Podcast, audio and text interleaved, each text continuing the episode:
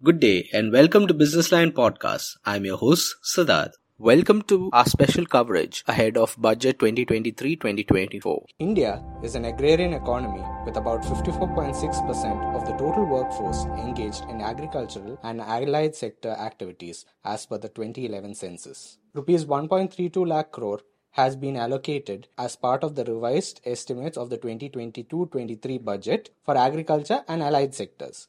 What are the areas that the government is likely to focus on in agriculture this budget and what are the various stakeholders looking forward to from budget 2023? MR Subramani, head commodities and agribusiness, the Hindu business line, takes us through the agricultural sector's wish list ahead of budget 2023. Sir, welcome to BL podcast. Hi.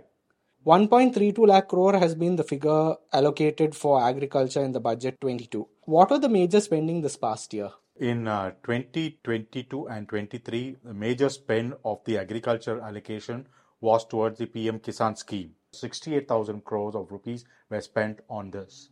And then, besides that, the rest of the amount was towards interest subsidy, crop insurance, and other such welfare schemes. However, what we have to keep in mind is the amount the center spent on fertilizer subsidy. Initially, the fertilizer subsidy was supposed to be around 1.5 lakh crore or something. But because of the Ukraine war, the fertilizer prices went up.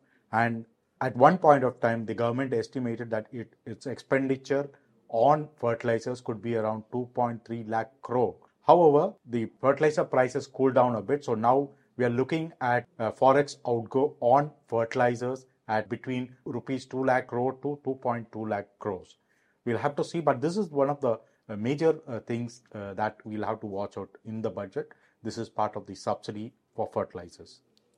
A major part of the budget was allocated for the PM Kisan scheme last year.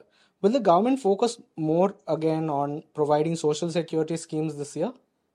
Yes, there are two reasons for it. One, when the Prime Minister announced that they are introducing PM scheme, it was to be a regular feature for the farmers, especially poor farmers. So they are getting a meager, maybe they are getting only about 6,000 rupees a year, but it forms a very crucial part in a farmer's life and that is very key. So there is unlikely to be any change in that. Maybe if the government is looking at the elections next year, there could be a rise. The other reason exactly for not uh, tampering with this will be elections. 2024 will be the year of elections, and this government would want to ensure that it doesn't discontinue any scheme or doesn't uh, really embitter farmers on any front. So this scheme will continue, and uh, there should be no surprise if the center wants to hike the uh, subsidy or the allocation under the PM Kisan scheme.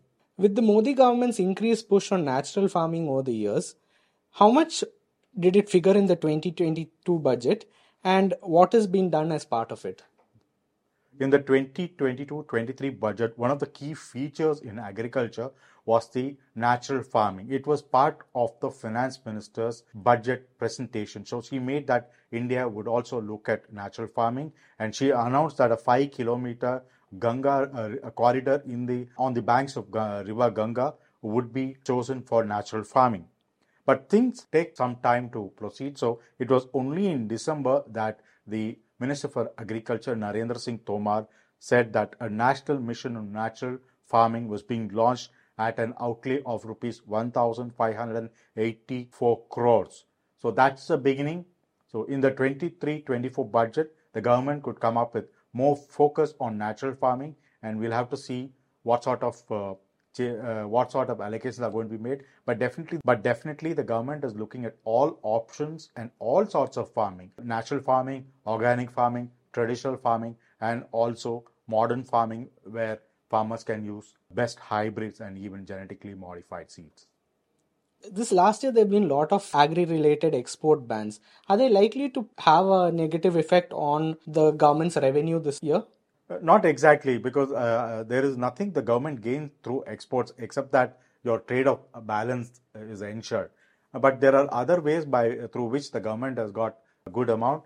Like for instance, sugar exports we are we are doing very well, uh, though it has curbed it because it has to balance the domestic demand with the export uh, outlook. So it was for that reason that India had to you know, curb or ban certain products. Wheat exports were banned.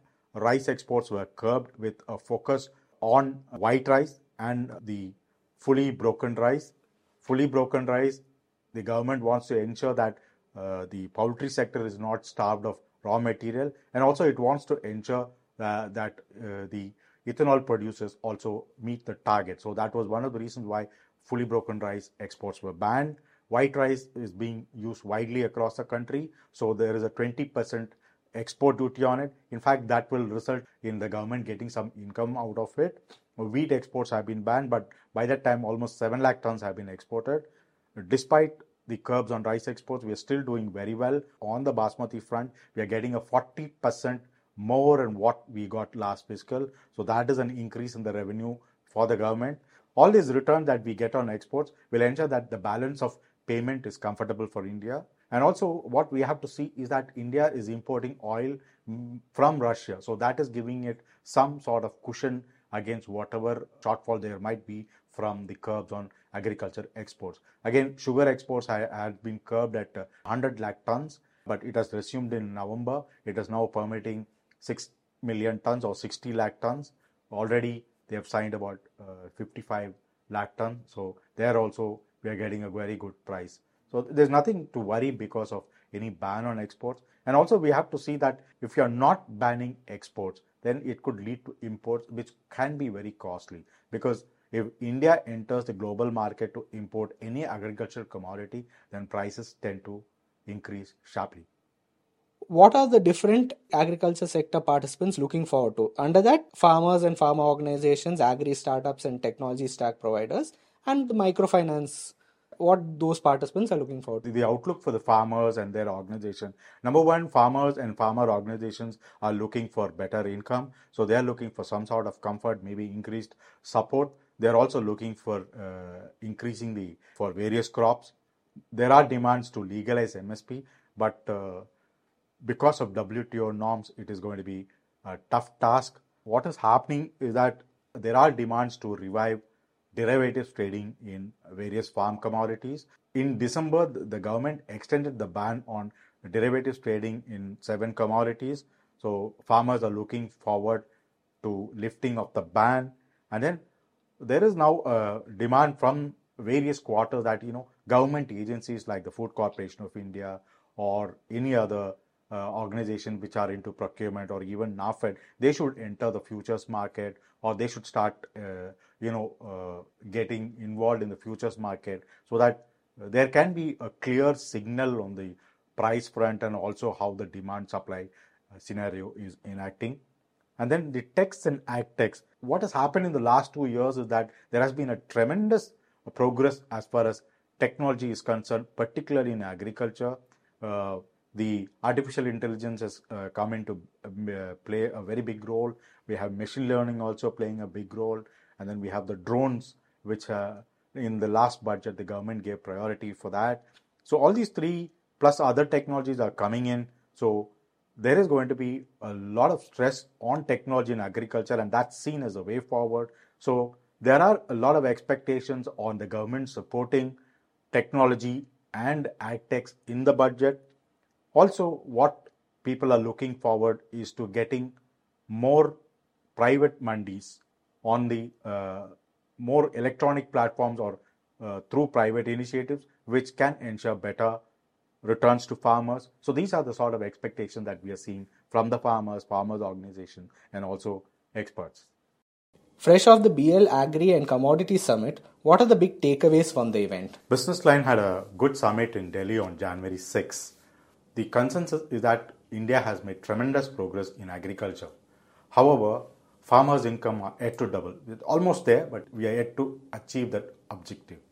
And the other one is that we have the wherewithal to be among the top five agriculture in the next six to seven years. The target is 2030, but we are hopeful that we could reach uh, well before that time because there is enormous potential for India to increase agricultural exports, provided we don't face the situation that we faced last year where we had to balance between domestic demand and exports. The other important thing is that for Indian farmers need to diversify their crop. One of the views at the summit was the farmers could shift their cultivation from cereals to agroforestry to horticulture to other uh, commercial crops also. So this will result in their increased income and also uh, give India a better opportunity to come up. And this will also give a better opportunity for the Indian economy to rise further. After the dismissal of the farm bills last year, are there any real reforms possible in this year's budget? There are reforms possible in this year's budget, but it will come in subtly. Like what has happened is a few days ago, the central government has cleared a proposal to change the bylaws for agri cooperative societies. These are credit societies, but the bylaws have been changed in a way that they can participate and take part in trading. They can fill in the roles of mandis. So that is a sort of reform that is coming in. So it is possible, but we'll have to see in what way. But the cooperatives could now be a vehicle through which the government can carry its reforms. What are the challenges that are there for agriculture that the government need to look in and address in budget? Uh, food security is one important issue that the central government will have to tackle in the coming budget. Uh, last year we had heat wave that affected wheat production and then deficient rainfall is reported to have affected rice production though we are waiting for further details. These two are issues that need to be addressed and there is serious concerns over climatic change. Climate change can result in problems uh, with regard to food security and we need to balance that. What is happening is some some uh, countries like China they are now focusing more on food security. In neighboring Pakistan we are seeing people fighting with one another for a bag of wheat. So these situations should not arise and the government has has to uh, look at these aspects and because of the climatic changes that, that are occurring, uh, three continuous years of El Nino, which has affected production in one way or the others. Wheat was affected last year. The year before, we had uh, other oil seeds being affected. So these are some of the repercussions of weather changes. So the government will have to look at some sort of avenues to uh, look at climate changes or funding research on climate changes and what can be done as far as uh, sustaining production, agricultural production is concerned. The other one is the coming year there are uh, concerns over El Nino occurring. El Nino leads to drought, and uh, that could be an issue that India could face if El Nino becomes a reality. Monsoon could be affected. So the government will have to keep that in mind when it prepares the budget this year. Thank you, sir.